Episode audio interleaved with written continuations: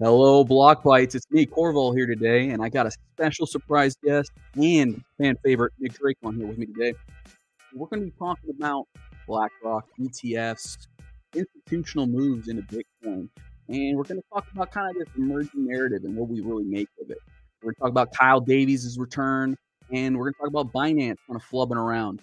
Uh, also, Drake wants to key us in on his wonderful Twitter thread on how he makes money in any market. So stick around, folks. It's going to be fantastic. I'll see you in the show. Emmett, take me out of here, dude. Anxiety. Exponential is a powerful new investment platform that helps users discover, assess, and invest in DeFi all in one place. Using their own original research, the Exponential team curates the hottest yields in DeFi. They make doing your own research a breeze with over 800 top notch reports that cover risk for pools, protocols, and tokens. And with their investing platform, they allow you to enter or exit pools across the chains in one click without having to worry about gas fees or bridges. Click the link below to get early access today.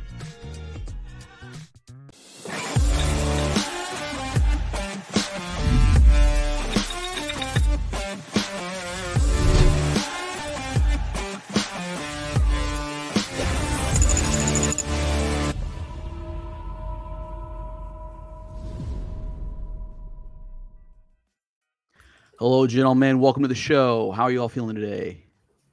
Bebis, Drake, on you're a little scary right there, dude. yeah, You're how, how good, you guys feeling today? The market's been pumping pretty nicely. Bitcoin's up like 10% or something. really? Yeah, something like that. I mean, I'm looking at crypto bubbles and it's all green, baby. That's awesome. Springtime. Green Day, Green Day for sure. Uh, let me apologize in advance for my um, dinosaur sounding sounding voice. Um, I, I've got a bit of a block nose, little bit under the weather, um, but apart from that, I feel great. Oh, dude. Well, I'm glad you feel great, but I'm sorry that you're feeling under the weather. Is it too much sunshine for you, dude? too much It's sunshine just, a, in my it- eyes? it's just it's just a blocked nose. I don't know if it's allergies, but um, I, I can function other than I sound um, I, I sound silly. That's all. Nice. Nice. I've been moving, so my back is basically like blown out right now. Wow, I've got two awesome. injured injured guests today, and I'm forcing them to work with me. Um, can't be more excited. Yeah, guys, I think uh, you know it's been a pretty interesting week. You know, it's been like a it feels like it's been a real roller coaster of emotions. You know, the, the thing I always see when I first entered crypto is that meme of the the Bitcoin going up and down on a roller coaster, and that's really what's felt like for me a roller coaster of emotions. We're getting lawsuits, massive lawsuits one week. Next week, we're getting BlackRock uh, launching an ETF, and every other bank in the world seemingly to follow suit. Uh, wh- wh- how do how do you guys feel about this? Do you guys think that the this ETF is really going to amount to anything? Also, I guess first we should explain for those that don't know what is an ETF, really, right? Well, um, I know an ETF is an exchange traded fund. It's a really tax efficient way to access uh, like a professional money manager. Nick probably knows about a hundred times more than I do. That's uh that that that that's that's basic. Look, as it relates to crypto, the relevance of the ETF is that because the ETF is traded on um, the New York Stock Exchange or the Nasdaq or wherever they happen to list, it is now accessible for people to buy in their retirement accounts. Right? Mm, um, it makes it easy for people to get in and out of of uh, uh, uh, Bitcoin or, or, or any other digital asset. And and you know, sure, you can open a Binance account or you can open a Coinbase account, but the majority of the US population doesn't do that. So that's the relevance of it: is that it allows for um, normies to get in and out of Bitcoin um, the same way that they would get in and out a share of Apple. And and with the ETF structure, that that that means that you could have a basket of digital assets. Maybe you've got a Bitcoin and an ETF and, and, and an Ethereum um, uh, vehicle. So what it does is it increases the universe of opportunity for normies to buy something, and that's why you see a lot of this bullish rhetoric around why this is such a big deal. it Was a much bigger deal maybe a couple of years ago, um, where news like this may have doubled Bitcoin's price. Right? It would have been extremely major. My problem with it is the following. um, the folks that say that anyone that wanted to buy Bitcoin over the last two years has found a way to do it. As a result, Hmm. by listing an ETF, um, who's left that's going to buy it, right? Like, and Mhm. and and that's kind of incomplete. Um, what I actually think is going to happen is not that people that want to buy it now have easier ways to buy it. Is that who's going to buy it? Who wants to buy Bitcoin right now? If you're not in this industry, what have you been hearing for the last 18 months? What have you Mhm. been hearing for the last 30 days? So I don't think the challenge is easy avenues for for normies to get in and out. It Mhm. is cleansing the negativity out of the space, getting some closure on all these Pandora's boxes that have been opened, and and instilling some confidence in Bitcoin, Ethereum, and the rest of the space as a viable investment asset class that demonstrates valuable, you know, properties. Like you need to, if you're going to buy something, Mhm. there needs to be a reason that you're buying it. If you're not in the Bitcoin, if you're not in the in, in, in Web three right now, why the hell are you buying Bitcoin? It, it hasn't Yeah. it hasn't delivered on the investment on, on on the inflation hedge narrative. It hasn't delivered on corporations putting it on their balance sheet narrative. It hasn't delivered on nation states putting it on their balance sheet. It hasn't delivered on this litany of um, of of narratives that normal people would have heard in the bull market. Right Mhm. now, the three of us know a little bit better. We can discuss the nuance. We understand that there is a deeper conversation to have, and there is some value um, in in what's happening in Web three. But if you're a normie and all you're seeing is headlines, you're like I'm not going to buy that shit. yeah. Yeah, I, I suppose you're right. I, I think though, kind of like what you're saying though, since it's an ETF, right, uh, or a trust. I heard some people, I saw some people on Twitter arguing about the difference between the two, but it's it's pretty much the same. It's just they're holding the asset in trust for you. Um, it's kind of opening the door more to like you were saying, like an in, like a investment funds or retirement funds that would not have had access to this to, to Bitcoin exposure previously, right? So theoretically, it could, you know, that's a lot of money. That's that's like most of the invested money in in America, at least, is in retirement funds.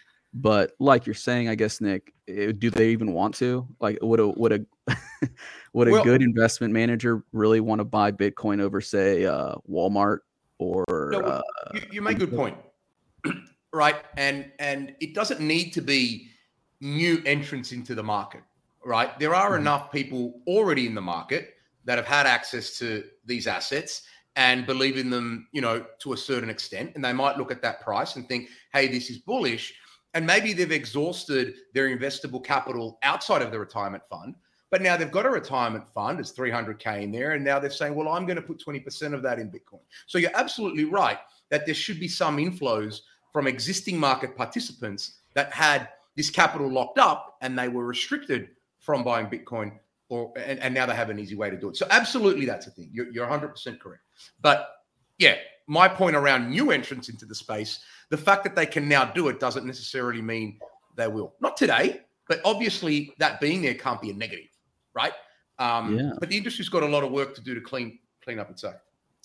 Yeah, sure. I'm I'm kind of like curious if there are like quantitative analysts somewhere like, you know, at the BlackRock trading desk or at Goldman Sachs or at all of these companies that are starting to wiggle around in crypto. And I wonder if they're looking at the, you know, pattern, the okay, we've got the Bitcoin halving coming up, six months till the halving is in October. Um, you know, historically, and you know, I think the main argument against this is Bitcoin's never operated in a bear market. You know, like the the same patterns have been happening because market conditions have been relatively similar. Um, but you know, if you're a quant doing some pattern matching, um, you can kind of see, okay, you know, maybe there's a reason to accumulate uh, up until you know this six months till halving point, maybe a little bit beyond that, and and wait to see what happens. Because, I mean, to be honest, like BlackRock has a lot of Bitcoin on its balance sheet.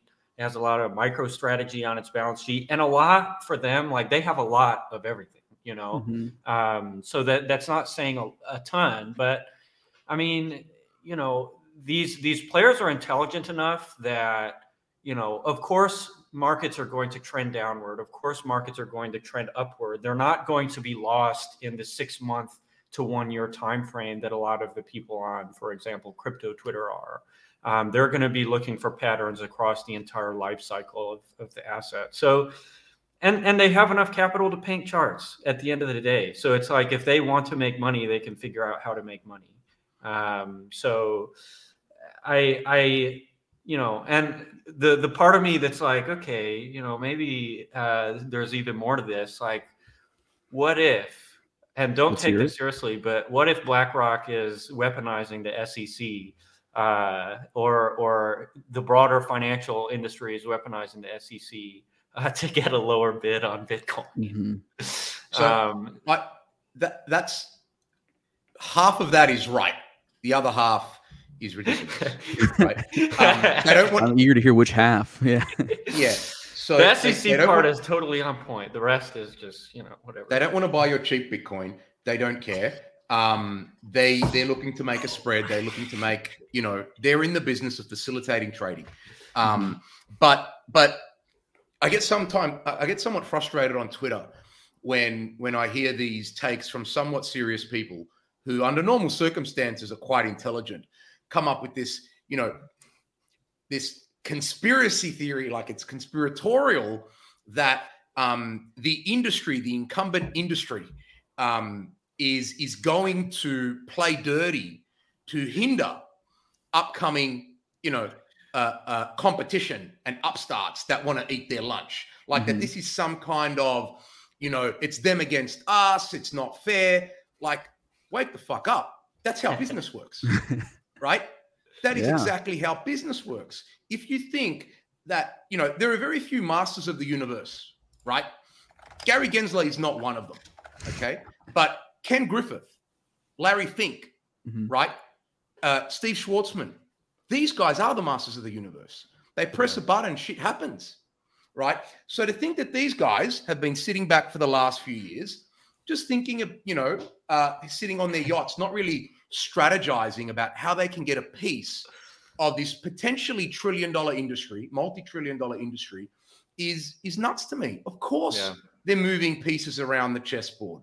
Of course, they've got you know contacts at the SEC. Of course, they're going to try and outplay the incumbents. Where I get frustrated is the, the leaders in our industry spend all their time on Twitter complaining and whining and talking about how much money they're going to raise in a super PAC where the real players, you don't hear from them, right? The real players are out there uh, moving and shaking.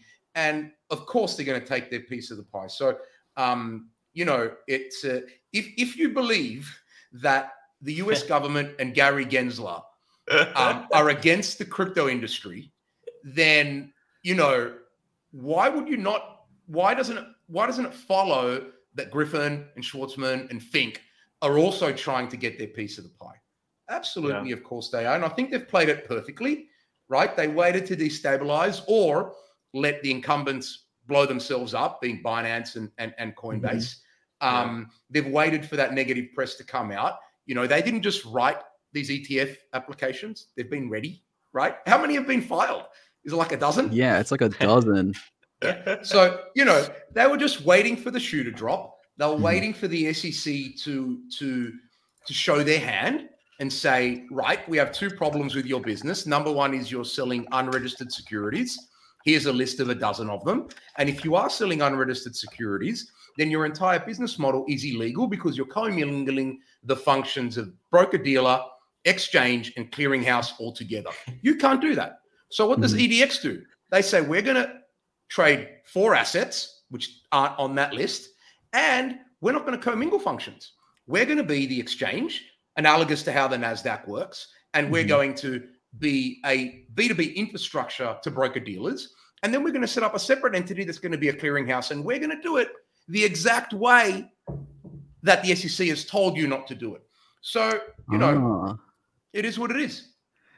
So it's kind of like a, a wait and see approach. They were just waiting to see what the most efficient time was to make maybe a move and make it public correct like Uh, I think a thing that a lot of us kind of overlook, especially in crypto Twitter, my fellow degens, is uh, the time frame uh, that we are imagining for everything to occur. Right? Uh, there's a lot of get rich quick feelings on Twitter, yeah. and uh, you know, if you're thinking of say BlackRock or you know Deutsche Bank or you know any any large institution, they're not thinking of it in like uh, like Bebis was saying six months to a year.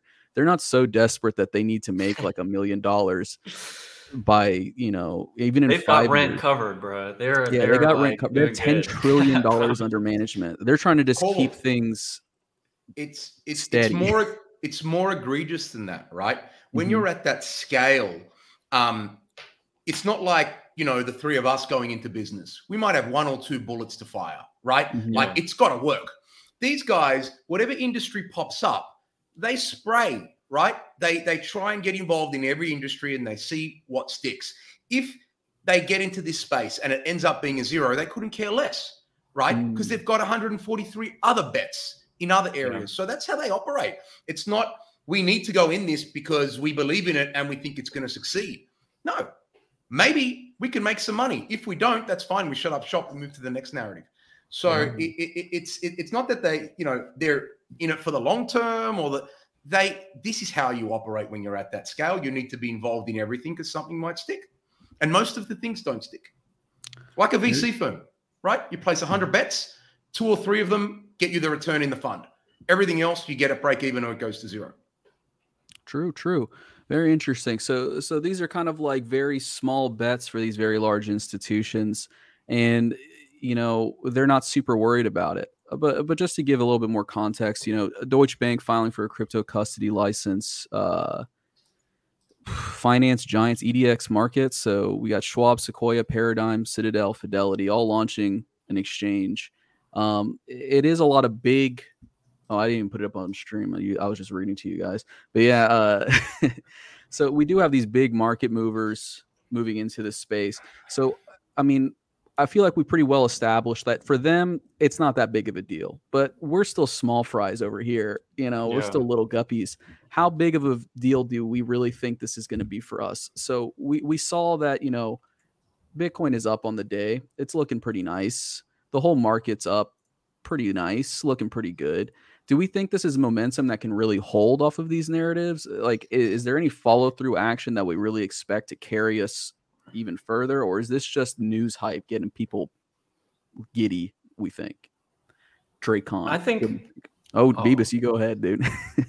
well, I mean, I think people are a little giddy. Like, you know, I, I still don't think the crypto market has the legs that it needs to, you know, run up mm-hmm. another cycle. I don't think, you know, the market as a whole, uh, you know, has that amount of liquidity that it can just breathe in and, and sustain this momentum. I, I think, you know, all like any move in Bitcoin is going to create, you know, compounding trickle down effects just because that's how Binance traders work. That's how Coinbase traders work. You know, they're going to flip profits into something else, something else, something else. And and to be honest, it's like, you know, we see all this volatility in crypto. You know, a lot of the upside is is due to that volatility, but at the end of the day, it's like, you know, at the moment, this is a little bit of a, a gambler's market um, at least in my opinion. Maybe not as much as it was, say, five years ago, but you know, people are are going to be you know very active. Like it, it's it's a very high velocity market, especially at the uh, centralized exchange level. So, um, do I do I think it will stick? Not necessarily. I think probably it's still the same. You know, handful of billions of dollars. You know, cycling around. Everybody it's like in the artist communities, you're like, oh, everybody's just passing around the same twenty dollars. Yeah. This is like that, you know, times you know five hundred million or whatever. So. yeah, I, I, I don't think we're going to see sustained momentum, but I mean, we will see the effect of this. It's just again, this isn't like you know instantly oh a new paradigm. It's like what's happening in China. It's like ushering in opportunity and ushering in kind of new endpoints um, for liquidity to enter the system, and that doesn't mm-hmm. mean it's going to enter the system and then you know instantly uh, you know buy shit coins. It'll enter the system slowly but surely, ideally, and then all the people taking profits on Binance on Coinbase are going to help kind of move liquidity elsewhere and and get the market moving. And um, that's just you know that all these all these liquid funds are doing the same thing. They got their venture portfolios they need to pump. They got all their you know liquid portfolios they need to pump. It's it's just you know. So this isn't a this isn't a Prometheus coming down from Mount Olympus, giving us fire, changing the whole world forever. This is uh no, just no, another no. small change. no, another boring shift in the tide. I get you. The, the, the, the way I think of it, there's a couple points I want to make here. The the first point is relevant across the whole discussion, and that is, um, I believe we're going to start seeing some extreme divergence in um, in the crypto markets in that things are going to get split into what's probably not a security and everything else that probably is a security, mm-hmm. right? So um, that's the first thing. So when we're going to talk about the crypto market, let's make sure which part of the crypto market we're going to we're going to talk about. Like, how does this help? You know, Avalanche. How does it help Fantom? How does it help Polygon? Right? It doesn't. So does it help Bitcoin? Sure. So that's the first thing. The second thing is, you know, those, those that know me and uh, us, you know, over the last 12 to 18 months on across the chains, I've, I've been very public about, you know, I oscillate between net short and neutral when I have a negative macro view. The negative macro view being the global economy and global liquidity and how um, markets behave.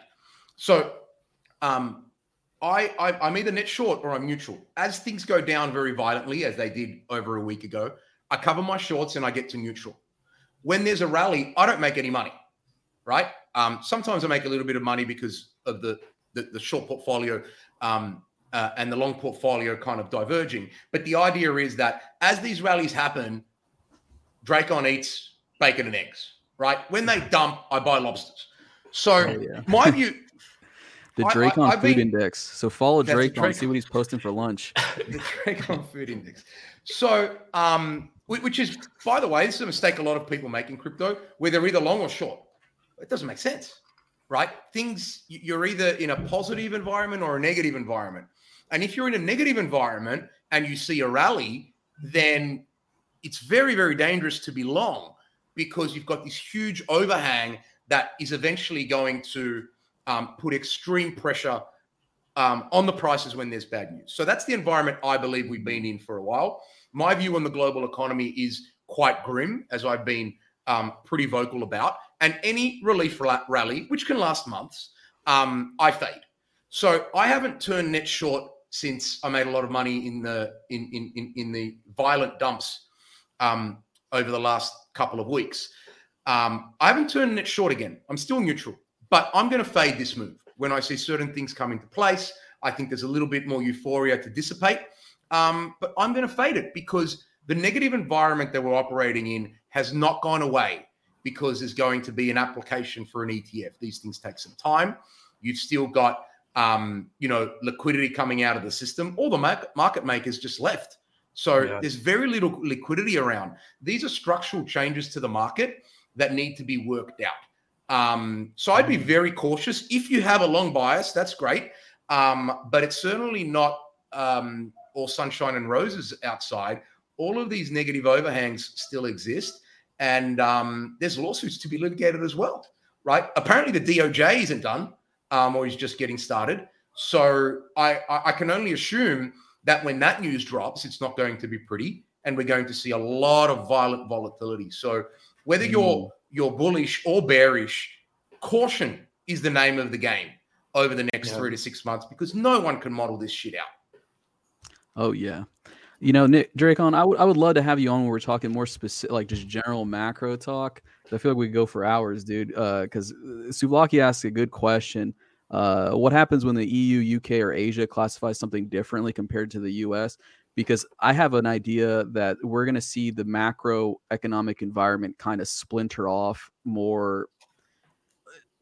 As long as I've been alive, or as long as I've been paying attention, the US has kind of been the leading financial pack leader, right? Like whatever's happening in the US is going to dictate what's happening to all markets, more or less.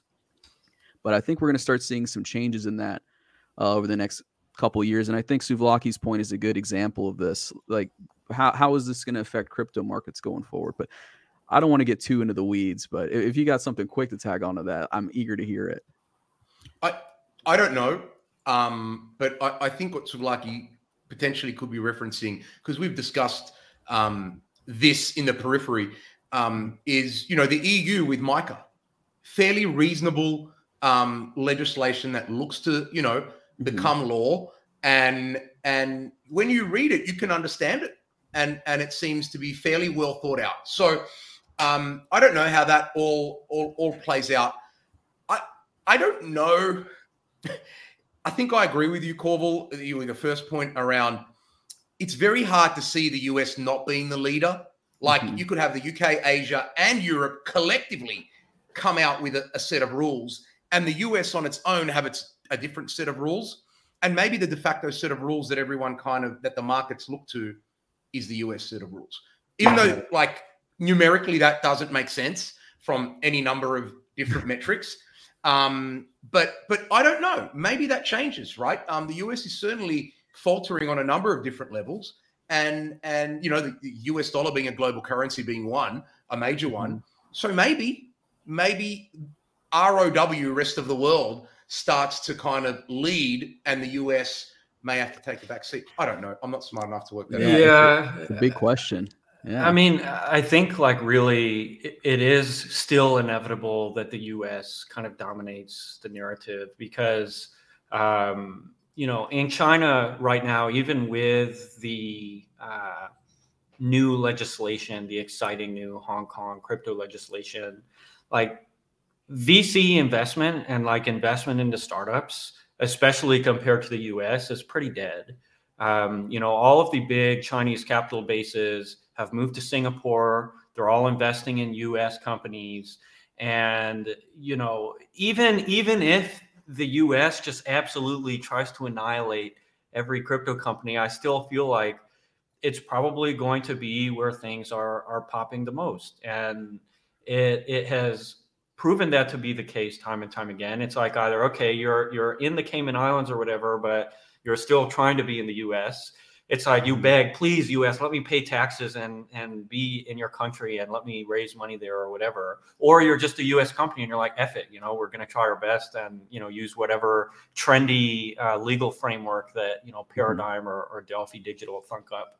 Um, and and I just don't think like unless there are serious cultural changes in China, unless the government like starts to throw its weight behind crypto and and even behind tech investment in general, we're just not going to see them be like a, a, cutting edge leader no matter what. So as unfortunate as it is it's like why we're so boring with like the the oath token and and things like that. It's like unfortunately like if if you want to be successful in longer time frames you need to look at us legislation and think hard about okay where is this going in the next two years? And how can i not like totally invalidate all of our work um, just because you know people are in love with unregistered securities or whatever. You mm-hmm. just it, it's too risky. You can't do it, and the U.S.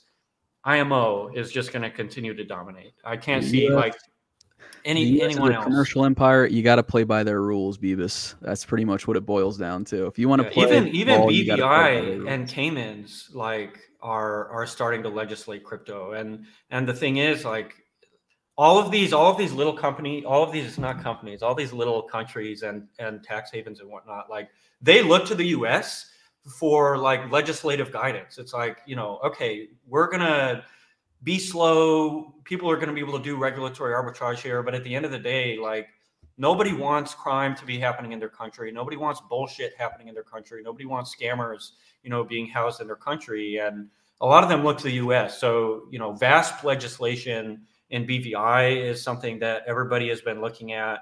Um, and you know, we're going to see these trickle down effects, and things aren't going to get easier uh, regulatorily. They're just going to get harder and harder and harder, and, mm-hmm. and people need to understand that and plan for it. Um, it's it is inevitable, um, and and it's just the way things are. And the U.S. is going to take the lead on that, as they always do, for better or worse. For better or for worse you know, one thing that I'd like to see the U.S. take a lead on, and I think one thing that I think we can all agree on in terms of regulation for the crypto space in general is for dealing with clowns like this, dude. Uh, oh man, I, sh- I should have that ready. That would have been so smooth. For clowns like this, Kyle Davies, he's back, baby. 3AC is back. You would think in a, any kind of functioning market, a guy like this would not be able to just come back uh, after committing yeah, hundreds of millions of dollars of fraud.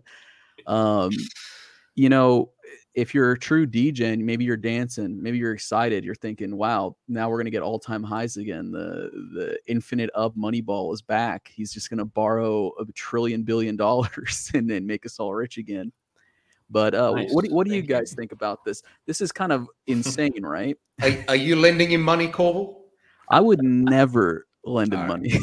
so I wouldn't so, lend him a fucking dollar to buy a bottle of water. I don't think there's a human alive that, given the right information, would lend these jokers a freaking cent. I think this is just them trying to remain relevant. They're living in their own little bubble. We hear it because they've got an audience on Twitter, but none of this shit is real. None yeah, of this yeah. shit's gonna is is gonna amount to anything, and it's um just an attention grab, and and guys like this should just be ignored. Um, the bit boys that like it's this isn't good. And and all we do, we talk about it, we amplify. I dunk on them, you know, every day on Twitter. And and and I do it and I'm like, I think that's what they want. They want the attention. Yeah. Be- Bebis made the point um, in the past, and I remember it from time to time after I do one of my dunks. And he said, These guys are performers, they're entertainers. That's mm. exactly what they're here to do. And they've monetized the audience that they've generated through their entertainment. Um, yeah. And I, I think he's right, and I'd put Kyle Davies in that in that category as well now. Oh, and yeah. and the thing is, like you know, there have been psychological studies. A lot of people do stock market type shit. A lot of people trade. Certainly, a larger percent of people doing crypto do it for entertainment more so than they do it for any sensible financial reason. And of course they'll say, "Oh, it's it's for financial reasons." Of course, I'm trying to set up my future. And it's like, "Why are you buying, you know, Shiba Pucoin, you know, Shiba Poconk, whatever. You know, it's, it's like the, uh, it's the rush, the gambling rush, right? Like yeah, and these guys are these guys are like the ringmasters, the clowns at the head of the show, like you know, whipping the balls and and getting everything going. R- risk adjusted returns, like anyone that knows what that means, right? Um, doesn't go broke. These guys went went like pants down long and kept borrowing all the way down. That's yeah. not what risk adjusted returns is right? Um, so anyway, uh, let's not talk about these guys anymore. I just get angry. yeah, I mean, I, I I feel what you guys are saying that that they thrive off the attention and uh, but I I this is a very philosophical discussion, but there's like the idea that if someone's coming out and they're just spouting garbage, you, you can ignore them or you can try and shut it down, right? And I think it uh ignoring it kind of allows it to fester a little bit. So I like to to point it out sometimes that this is just kind of like it is ridiculous. It's it's hands down ridiculous. Yeah. It, it's like the this is almost no different than what we were talking about before the show. The guys on TikTok that come out and they'll be like buy get like a credit card run it up, then get another credit card, run it up. These are TikTok. These are like if you gave TikTok guys like a, mil, a, billion dollars. And the thing is, like I bet all these people during the bull run ramped up their quality of life like 100x. They've got like, you know, $400,000 in bills a month. They're mm-hmm. like shaking in their office chairs every day, trying to figure out, you know, how the hell they're going to make ends meet. And, uh, you know, now, now they're here and people are going to probably invest because I bet you they have better deal flow than a lot of VCs out there just because that they're the clowns at the front of the show. I, mm. I, I met with Kyle, right? He, he reached out when he was going to launch whatever it's called, OPNX. Mm-hmm. Um, and I took the meeting. I don't know if I've said this publicly, but um, it's true, so I don't mind saying it. And you know, we we we talked for you know a good thirty minutes, talked about the product, and eventually, like, I got to address the elephant in the room. I'm like, dude, everyone hates you. Everyone thinks you stole money. Um, why are you coming out back in public and trying to launch this thing again? Like, why do you want to put yourself through that pain? mm-hmm. right? Um, whether you did something wrong or not, I don't know. But it seems to me that you're, you know, you're just you're just purposely putting yourself out there to be a punching bag. And without skipping a beat, he kind of just, you know, looked me in the eyes over Zoom and said, I don't give a shit about the haters. I said, okay, why? He goes, because I don't need to convince everyone to participate. All I need to do is to convince a small amount of people and we'll be successful. So he's like, you know, and I might be paraphrasing here, that I don't care if everyone dunks on me. I've got a big enough audience that I only need a few people to believe in me and I've got a good business. So he doesn't give a shit, doesn't care about uh, about any of the neg- negativity because he realizes that um, they're not the people that are going to give him money. He only needs to find a few people to to ensnare. I don't need to convince a million people to give me a dollar. I just need to convince a hundred suckers to give me ten thousand dollars.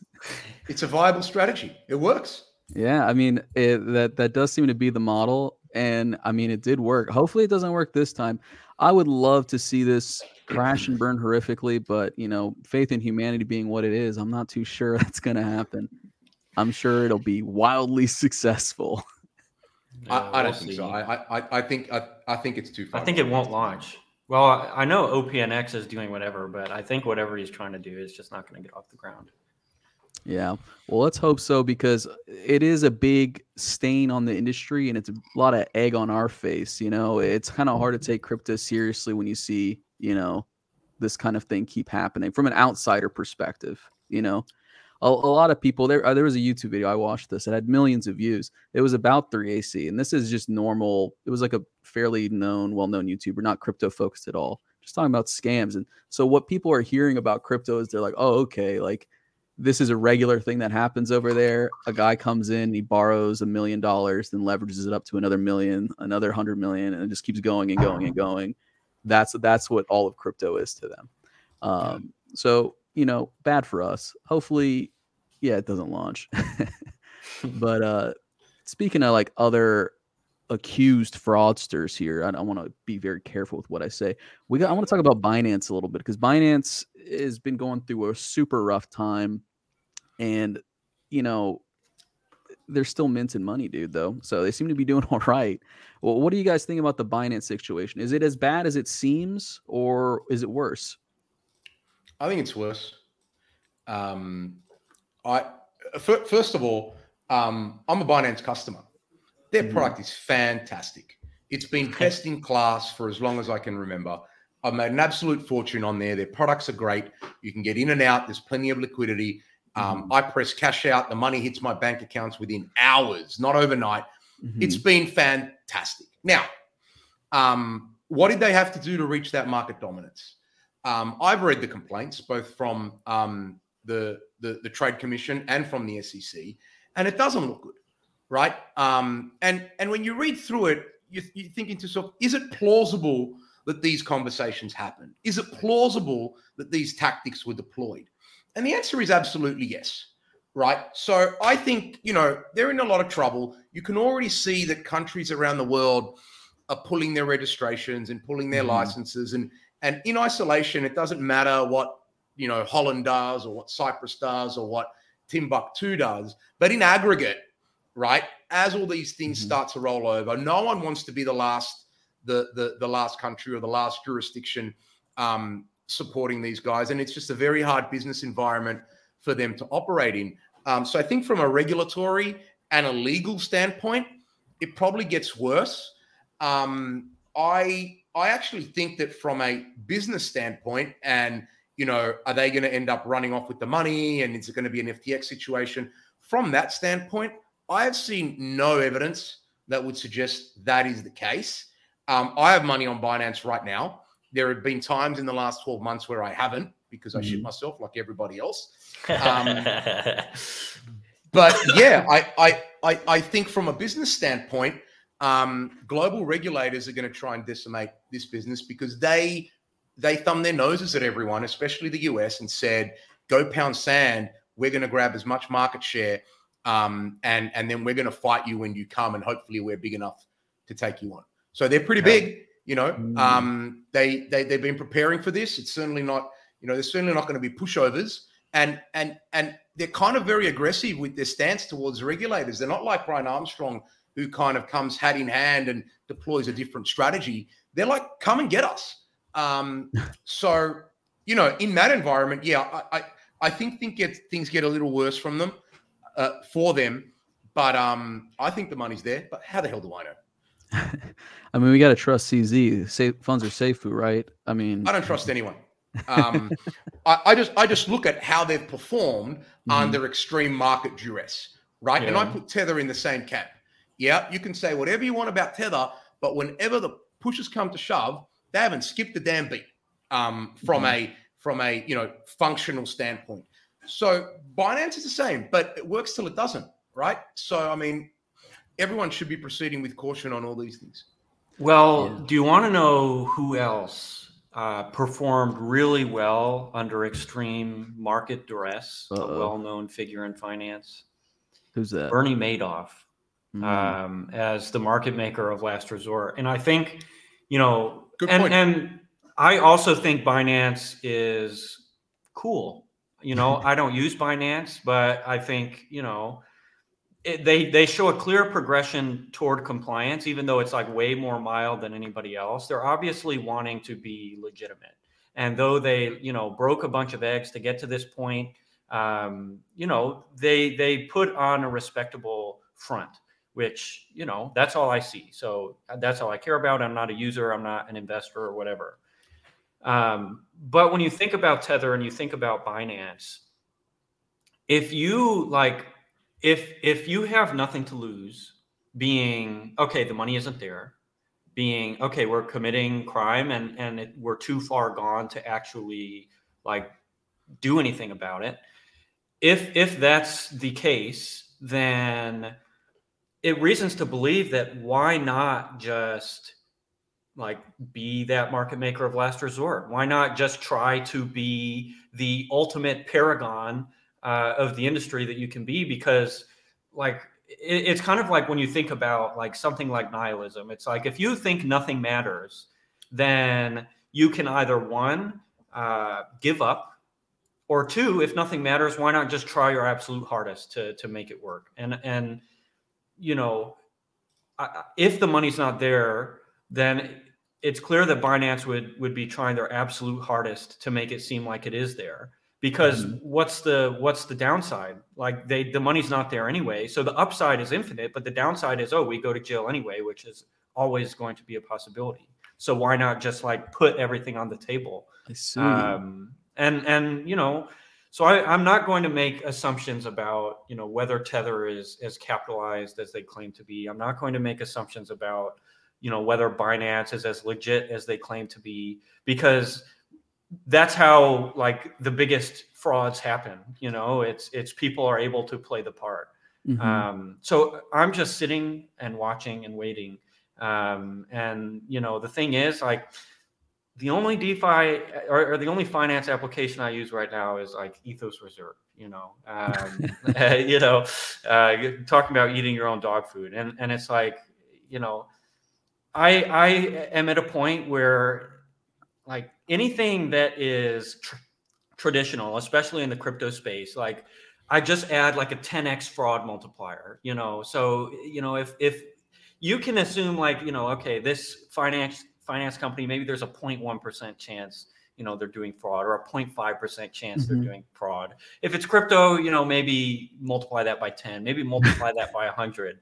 Um, and to me, it's just like, you know, not worth it. I'm I like I don't need a bunch of money. I don't mm-hmm. need access to a bunch of tools. All literally all I want to do is be able to work, do a good job, and live. You know, and anything beyond that, it's like, you know, I, am I'm not here to roll the dice on, you know, a, a company that I don't know. And maybe one day I'll I'll know uh, a centralized exchange personally, you know, and I'll be able to access their books and I'll put my money on there and get excited about it. But after after FTX, after all of the like total failures it's like Binance had the most exposure.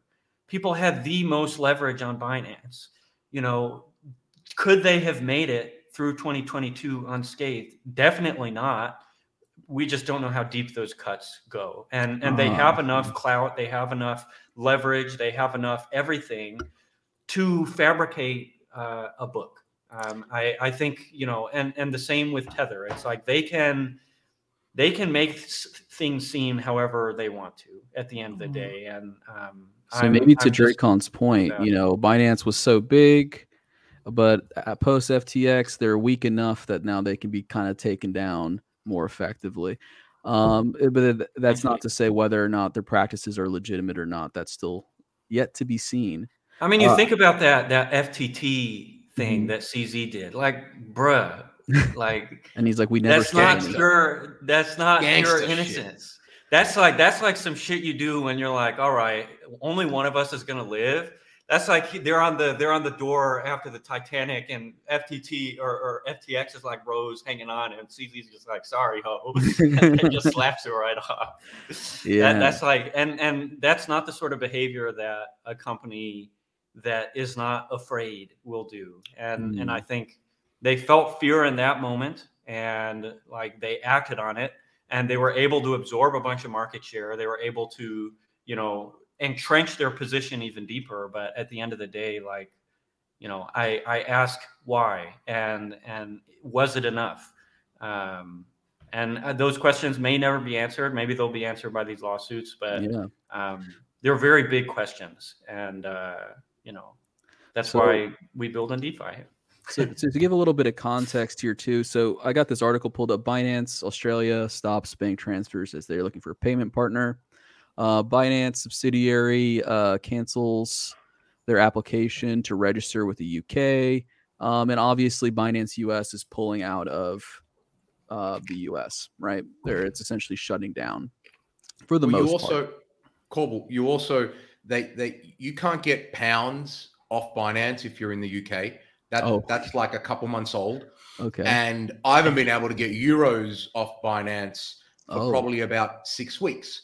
Mm-hmm. So that the AUD component of that um, is the latest shoe to fall. But this has been going on for a couple of months where mm-hmm. where the payment providers don't want the heat. Mm-hmm. So they're telling Binance, we can't process your transactions for you. Um, so that's what I meant earlier about this cascading effect. Yeah. Where, you know, um, it kind of spirals out of control and no one wants to do business with you mm-hmm. because you're not you're toxic. business. Yeah. You're toxic. You might so, be you might be off ramping funny money. You know, it's like that's oh, yeah. that's why you that's why you cut it off. It's like, are these people you know giving us monopoly money right now? Like, mm-hmm. what's what's the deal? And you don't want to be holding that bag. You know, fair. Yeah, monopoly I mean, money ain't ain't cool when you're not playing Monopoly. I'll tell you that. It makes much. makes perfect sense here. I'm kind of I, I want to go in this direction here. So we've got we got two scenarios. I mean, there's infinite number of scenarios in between these two. But let's say the best possible case scenario is there's no denying right now Binance is in a tough position. You can't move money off of Binance in uh, almost any Commonwealth country. Uh, so, best and case Europe. scenario, this is like echoes of previous bull cycle. Binance gets hit with a lot of FUD, then they bounce back, and now we're we're really back, baby. It was so over, but now we're really back. Worst case scenario, let's talk about it. Binance is dead as hell. It's never coming back. How bad, how devastating, how destructive do we think that will be uh, for crypto as a whole? Let's let's do doomsday, man. Like, is it all over, or are we looking ninety percent over? there's there's plenty of competition. There's plenty of avenues for you to gamble up. Um, I I you know it's this isn't news, right? Like um, sure, the news continually gets worse because it becomes official. But um, first of all, it won't go away tomorrow. It'll be a mm-hmm. gradual bleed. And yeah. as that happens, people find other options. Like, you know, my friends in the UK, they can they've found other ways to get their on-chain money off-chain now. Mm-hmm. I do the same with euros. I'm sure uh, friends in Australia are working it out. So I don't think it will have a material effect because it won't be quick and everyone else can adjust to absorb that market share. And there'll be other exchanges that pop up, legal and illegal, mm-hmm. that are looking to make a quick buck. So from that standpoint, I don't think it affects the industry um, at all over over a tail duration. But you will see these violent um, price movements. Mm-hmm. Uh, oscillating around the news flow, and that just provides traders like me with opportunities. But from an industry standpoint, there's plenty of ways to uh, to to to transact, and Binance is not the only game in town. Yeah, I got to tell you, Nick. I, you know, usually you're the most bearish, most harsh, so this makes me feel a little bit better. I mean, I think I think all they yeah. like they should probably downsize. They should probably re-entrench themselves in their core markets, and they should switch focus to compliance. And they should probably, as as you know, difficult as it is, uh, replace some of their executive staff. Um, and and they and will just, need to change their product, Justin. Mm-hmm. Yeah. Right? The, the, the, the, a lot of the product would need to be changed. Um, it's way too way too easy to to get a ton of leverage on there. So they yeah. need to kind of, you know, come into compliance on that standpoint as well, which just means they'll make less money. Um, yeah. But you know, XYZ Exchange will pop up, right, with, with a license in in in you know Curacao, and they're going to offer 100x leverage, right? I mean, you got yeah. Rollbit doing, you know, um, things that are much worse than what Binance was doing before, and they're operating fine. So you know, when there's money to be made, options will be made available. And yeah. but it's bad for Binance. Like if you're a Binance shareholder, you're looking for secondary today if you can get it. in my yeah. opinion. Wild. Well, fantastic, man. Well, I think that's some pretty good news coverage there. I kind of want to switch tracks to our last topic here. This is very Nick Drakon focus here. Uh, because I love this thread, dude. How to make money. Oh, excuse me. how to make money in any market. Um, I saw this thread and I really kind of want to explore a little bit of the power of Revelo Intel, dude, because I didn't know I didn't I have Revelo Intel. I didn't know that this was possible, dude, that you were giving away game for free on there. well, not for free, but giving away game. Well, well, walk through the strategy a little bit and kind of your reasoning behind it. Yeah, so you know, Revelo Intel is a is a research platform, and some of the research we provide um, does not contain any opinion. It doesn't contain any analysis or any bias. Like we summarize podcasts and interviews from hundreds of entities in crypto, and that that's not an editorial product. We break down projects and explain how they work. That's not an editorial product. There's no opinion. But we launched a product called Analyst Insights, which mm-hmm. is opinionated, where me and uh, a couple other guys on the team look for situations around the crypto markets that we think are interesting trades, and we write them up um, and, you know, we provide our case for why we think something's going to happen. We provide positive catalysts, negative catalysts. We outline the 18 ways that we could be wrong, right? We look at all the range of outcomes that we can potentially foresee, and then we weigh them up. So it's it's what you would expect to see in a hedge fund when you write up an investment memo. You go to the partners, you pitch them the idea, you say, "Hey, can I have 18 million to put this trade on?" And they say, "Yeah, that's a great idea," or "No, you're an idiot." So it kind of looks a little bit like that um, but a lot simpler so that everyone can understand what it is. So when I put this thread up the other day, it was basically a shameless plug yeah. on that product, right? that you know this product exists. Um, it's not a it, it's not a signal product. We don't tell you to buy at this level and not buy at that level and short at that level. But we explain our thought process. And these things are 15 to 25 pages long. They go into great depth. And last Thursday, we published an idea um, that was long the ANT token, so that's Aragon DAO, mm-hmm. um, and short ETH against it. Now, this is not a new trade. I've personally had it on for a couple of months. Um, it's been advertised all over Twitter. Um, a lot of very large accounts and big investors have been in on this trade. Um, and the idea is there's there's let me just kind of go back a little bit where you've got these huge treasuries, these these mm-hmm. DAOs that raise millions and millions of dollars, hundreds of millions of dollars during the bull market. Um, and you've got, you know, five or six people that run these treasuries um, in, in, in, in certain structures with certain governance. Aragon um, has a couple hundred million in their treasury. And what they've got is it's run by the foundation. Now, a year ago, more more than a year ago, they they had a vote, right? Token holders voted and said, you know, we want to transfer that treasury outside of the control of the foundation, which is a group of individuals, um, and put it into a DAO that can be controlled by token holders. So the difference there is that once it's in the DAO controlled by token holders, token holders can vote what to do with the money. Mm-hmm. And what mm-hmm. are they going to do? They're going to say, well, maybe we should buy back the token because the token's trading at a 50% discount. So what the team wants to do is not do that. Why?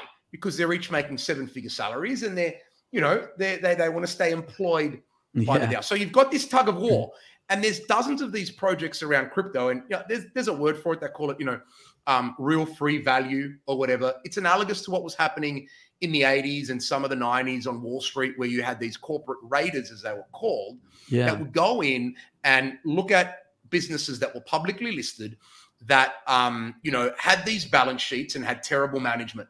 And what they worked out is if they could buy enough shares, oust the management, and then and then sell off the assets of the company, you would get a higher residual value than what you bought the stock for, right? Yeah. I So think what you had was, well, you know, you could do a ton of it back then. Now you can't do it because the market's a lot more sophisticated. But effectively, this Aragon trade is very simple. They have 180 million in their treasury. I'm using numbers from last Thursday. They've changed because the market's Mhm. pumped in the last few days, but it, it's it doesn't really matter. But 180 million in the treasury. 100 million is ETH, okay, and 50 million is stable coins Mhm. right? Um, and then they've got 25 or 30 million on top of that in DeFi coins, right? Some of it is the Ant token and some of it is other tokens. But um, it, it was trading at $120 million market cap. So if you exclude all the DeFi crap, all the shit coins, they've got 150 million in ETH and in stable coins. And you can buy it all for 120 million, and you've got a 25 or 30 million dollar call option Ah, on the rest of the shit coins not going to zero, right? Yeah. So the token trades at a huge discount to net asset value, right? This is not a new concept. This, you know, Mhm. exists in a lot of publicly listed equities today. But it trades at a discount for a reason. It trades at a discount because these seven or eight or how many people control the treasury today, and they don't want to hand it over, right? Yeah. Um, so you've got a lot of hedge funds and some big investors that have gone in and bought a bunch of these tokens to put pressure on the team to deliver on the promise that they made a year ago to transfer control of those funds to the DAO. And when they do that, token holders like myself um, are going to vote for buybacks to then bridge that discount and bring the token value in line with the treasury, and everybody makes a lot of money. Now, this has happened before. Um, Temple DAO is a, is, is a is a recent situation where this worked. So this is like a mini industry that's kind of Mhm. developed around DeFi.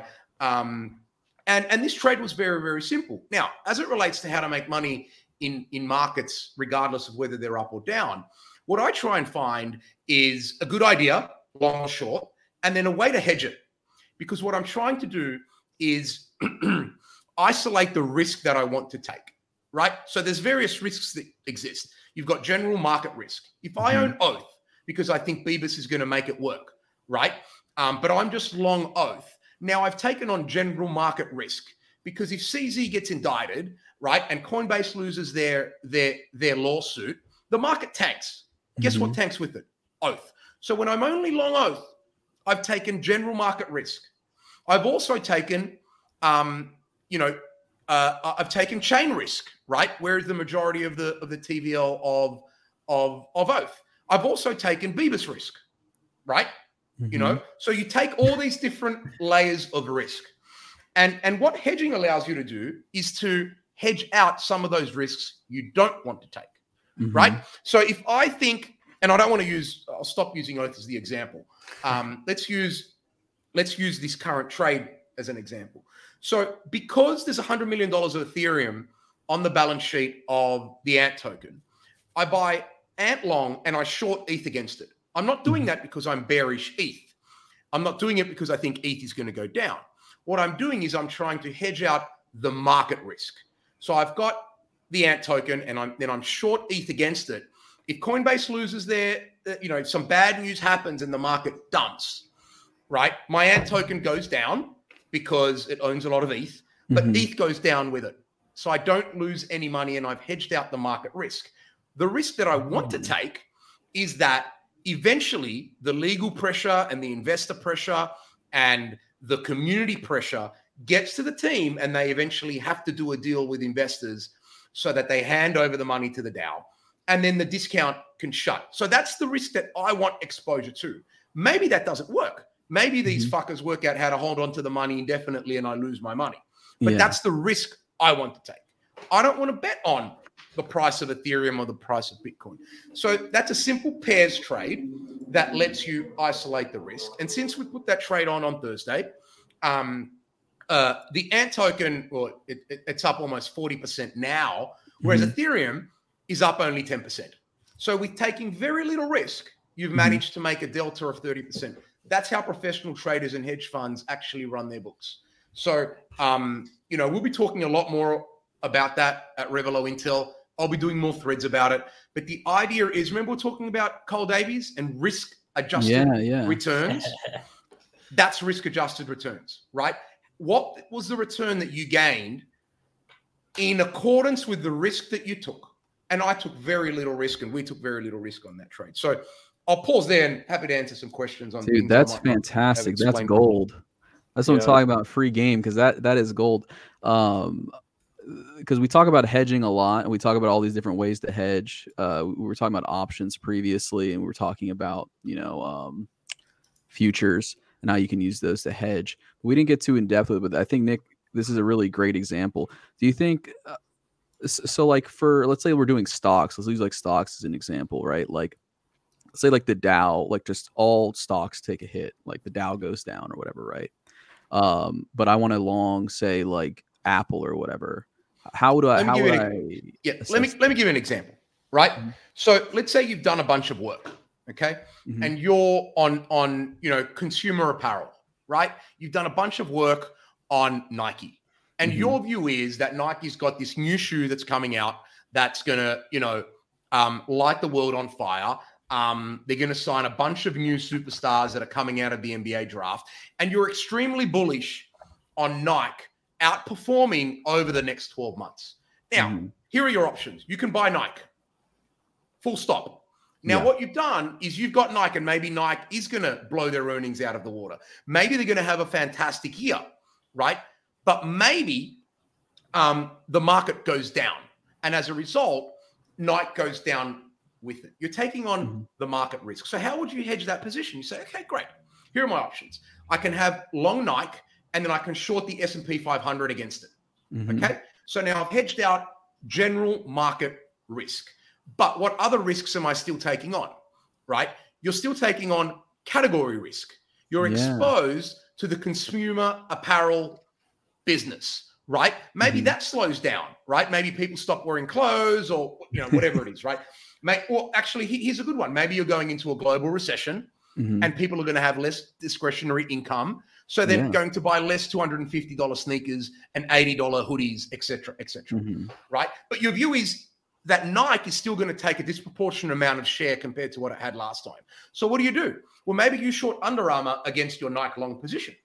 So now you've hedged out general market risk and you've hedged out category risk and you've isolated the risk that you want, which is what? That Nike kicks Under Armour's ass next year.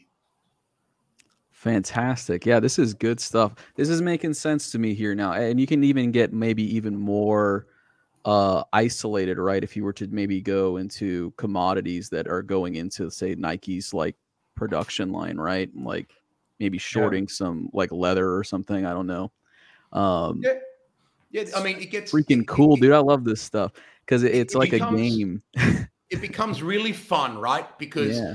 you know you, you, you think about causalities you think about Mhm. linkages you think about you know you press this button what are the second and third order, order effects of that and that's Yeah. what professional investors and traders actually do all day they don't draw Mhm. lines on charts right and this was pissing me off about crypto because so many- Reading the there are so leaves. many so many opportunities to place these pair trades and have a hedge book in crypto where you can make stupid returns because the Yeah. long Nike short Under Armour trade is obvious and everyone will have it on, right?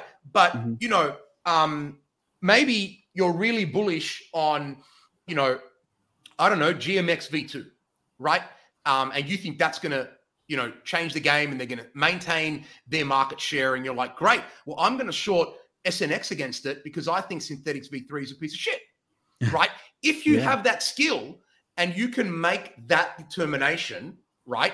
Mm-hmm. Um, there, the, the, there isn't market saturation for that kind of analysis. So you'll be one of the, you know, 20 people in DeFi that gets it to that level. You place a Mhm. huge bet and and you've got this, you know, uh, perfectly balanced position that hedges out all of the risk, except that GMX is going to kick Synthetix ass. And you can do it with stupid leverage with perps. So, you know, um, making money consistently every month in DeFi uh, regardless of what the price of Bitcoin does, is easy if you know what the hell you're doing. Yeah, and that's the key part. Know what the hell you're doing, and the best way to do that, Revelo Intel. Free plug yeah, for you, dude. It, it, well, uh, we'll be we'll be talking about these things, right? We're still not going to tell you what to buy and sell. When I'm not going to show you my portfolio, but we have these discussions. We write long form reports explaining these thought processes so that so that you know teach a man to fish and he'll never go hungry, guys. Right? Mm-hmm. Um, once these things are explained to you and you see a few examples, it's not rocket science. Um, and for people that have the desire to do their own work, like Revelo Intel subscribers, um, it's really valuable. Um, but if you want shortcuts and you want me to tell you what to do, um, you know, it's not going to work out for you.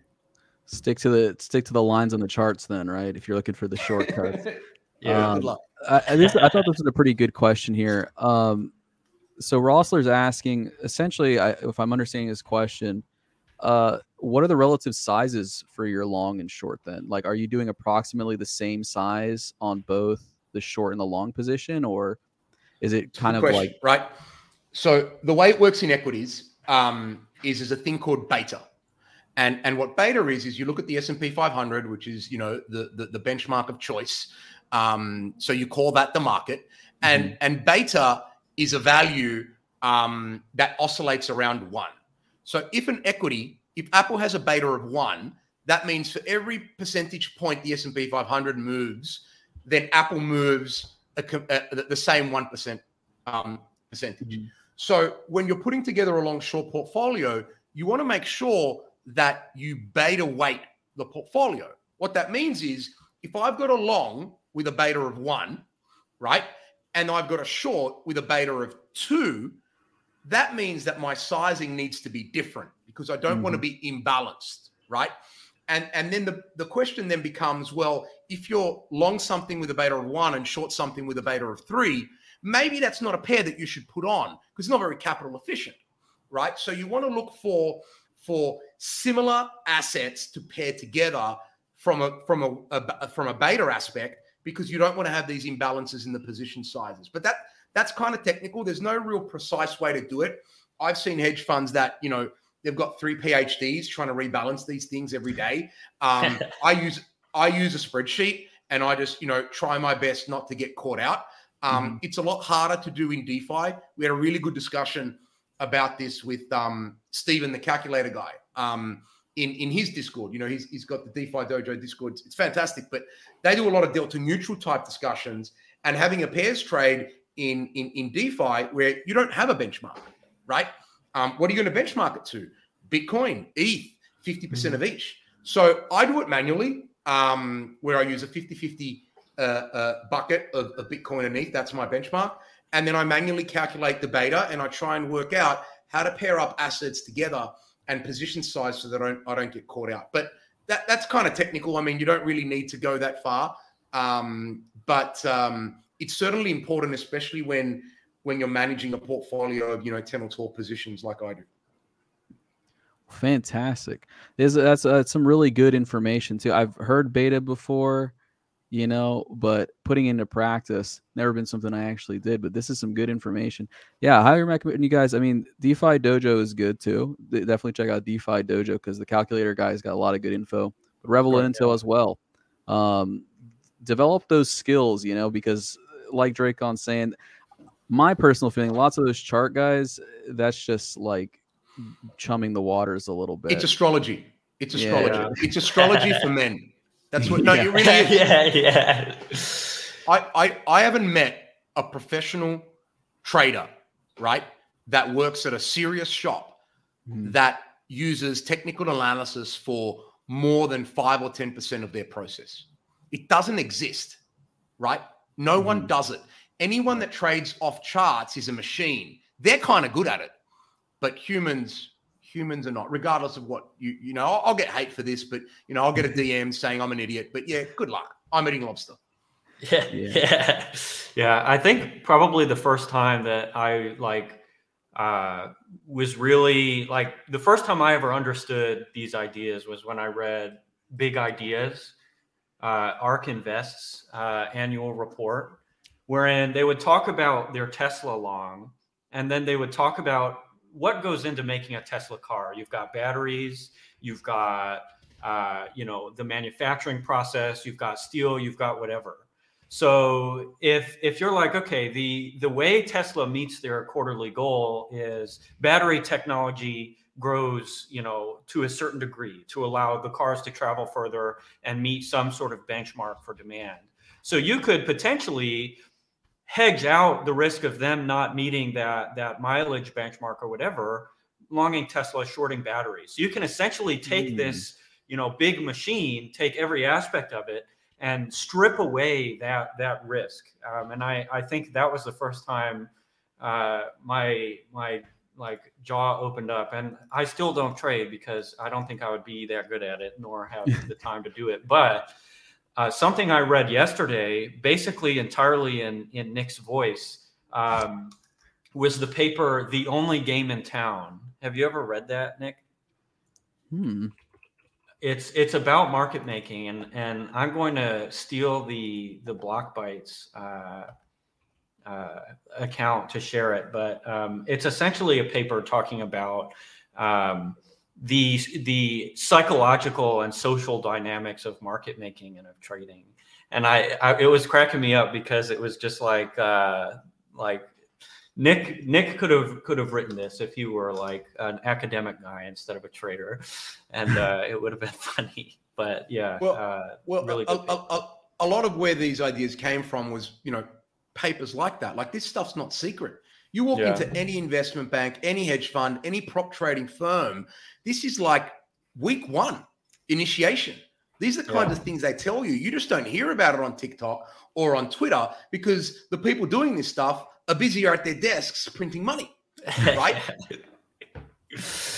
Yeah, that's awesome. Um, but yeah, I, I'm still like an observer. I'm like a trader, like fan. I don't. It's like when you're a fan of basketball, but you've never played or played seriously. Uh, so it, the dynamics are are so amazing, and learning the math that underpins markets is um, one of the one of the more fun applications of, of math and calculus. I, so. I think given given given the appropriate training, um, you'd be a fantastic trader, Justin only because um, you know I I just think you've got the temperament for it.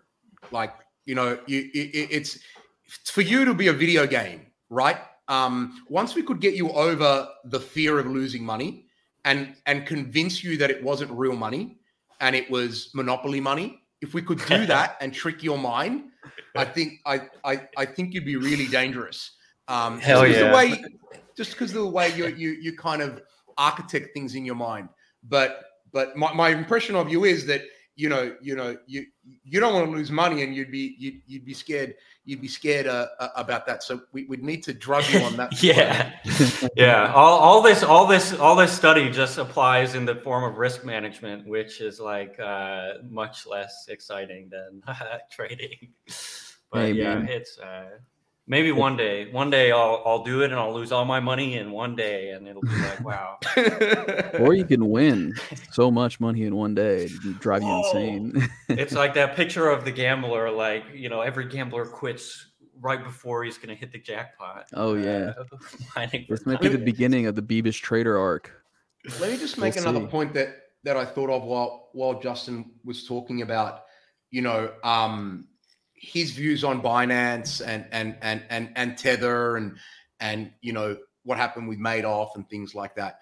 Um, the the the the proliferation of the TradFi institutions coming into the space is a huge positive on that level, right? Yeah. Because um, you know I'm going to have no problem, you know, uh, having money on deposit at um, at Fidelity and you know mm. at at these institutions, right? Because I know that first of all, you know their books are kind of open, but second of all, they're too big to fail, right? You know yeah. th- this is their business, and if they did screw it up and they lost 18 billion of customer funds, they'll be fine, right? Yeah. And yeah. and I think they've got another three three point five trillion ready to go. Yeah, yeah. I mean, they lose money all the time. They get fined hundreds of you know tens of billions of dollars. They uh, and and and they're still around. So I think the, the the the the confidence level in the general market for being able to participate. Once you decide you want to participate, that's a challenge. But once you decide you want to participate, now your choices are not Coinbase or Binance or Gemini. Now you can go to Fidelity, you can go, you know, to these institutions where you're already on deposit, you already do business with them, and um, and I think that potentially has has the potential to to move markets because yeah. um, that confidence factor, I think, impedes a lot of reasonable people, a lot of dentists, a lot of lawyers, a lot of, you know, just normal people that have day jobs that might, you know, trade some equities in their spare time and understand how to manage their money. And they don't put money on Coinbase or Binance or any of that stuff because they saw what happened with FTX. So there's some very positive um, implications to to having these guys in the space. I get that it's against mm-hmm. the DeFi ethos and the crypto ethos, and they're the enemy and all these things. But um, if you want your bags to go up, you want these people in the game, and maybe yeah. they do end up owning it, right? Maybe they do end up owning it, and maybe Coinbase, um, you know, struggles, and maybe they control this category. Um, but you know, such is life. That's what DeFi is for. But yeah. decentralized trading and institutional money, um, I want my money with Fidelity not with Binance or Coinbase for that matter. And by the way, I still own my Coinbase bonds. I'm not a Coinbase bear, right? I think it's a good trade. Yeah. I'm, I'm, I'm persisting. Um, but uh, the fact remains, I still trust my money more with Fidelity than I do with Coinbase. Totally. Yeah, fair enough. So, I mean, I guess it, the idea that, you know, it's going to be up only because they're going to buy all your coins, probably not true, but it might be up a little bit up generally because uh security right? Like the the it makes it makes the the playground safe enough for more people to come out and play is really the at the, the end of the day like onboarding costs are going to drop. The mm-hmm. hurdle rate of crypto is going to go way down and that's just how it is and decentralization will always be a spectrum and if we want the market to be mature and we want mass adoption and we want universal access to crypto then we need to understand that we're going to have the absolute most centralized players, we're going to have the absolute most decentralized players, and we're going to have everything in between. Um, and, and, and everybody's and, risk profile will be addressed that way. And, and and also, like, if you just think about, you know, what what happens next, if you're interactive brokers, right? Um, you've got all this capital sitting in your accounts. If I can trade in and out of Bitcoin from my IB account without having a different account with a different um, a different broker. Like it, it, that pool of capital, right? If you're sitting there and you've got you know you've got a bankroll of a million dollars or something, and you're trading equities, and now all of a sudden, in addition to the 30 equities that you trade, now there's a Bitcoin ETF in there, right? That you can just seamlessly get in and out of. Some of that capital flows there. Um, mm. So look, I, I I think that you know that that's a positive. It's a positive development. Yeah. Oh yeah. I love to end it on a positive note, fellas. Uh, we kind of went over a little bit, but you guys were on a roll, and I was loving every minute of it. I think it was a great show, and uh, you know, ending on a positive note, so good, especially from, dope, from Drakon. Yeah, yeah, I, I want to thank you guys for coming on. Drakon, Revelo, Intel, Bebis, Ethos, Reserve. Thank you guys so much. We got to have you guys back Thanks, on Cole. more regularly. That was a fun, fun show. I feel Thanks, like we got guys. a lot out of it. And also, most importantly, thank you to the audience. Thanks to you for everyone for tuning in. Remember to like and subscribe, retweet us. Check out Revelo Intel. Check out Ethos Reserve. Check out Blockbytes, Discord, and uh Corval's Twitter. Yeah, shoot, hit me up, dude. um, yeah. So thanks again, everyone, for coming. And Emmett, let's close it out, dude. We got a rap song or something? no, just play me out, dude. Close it out.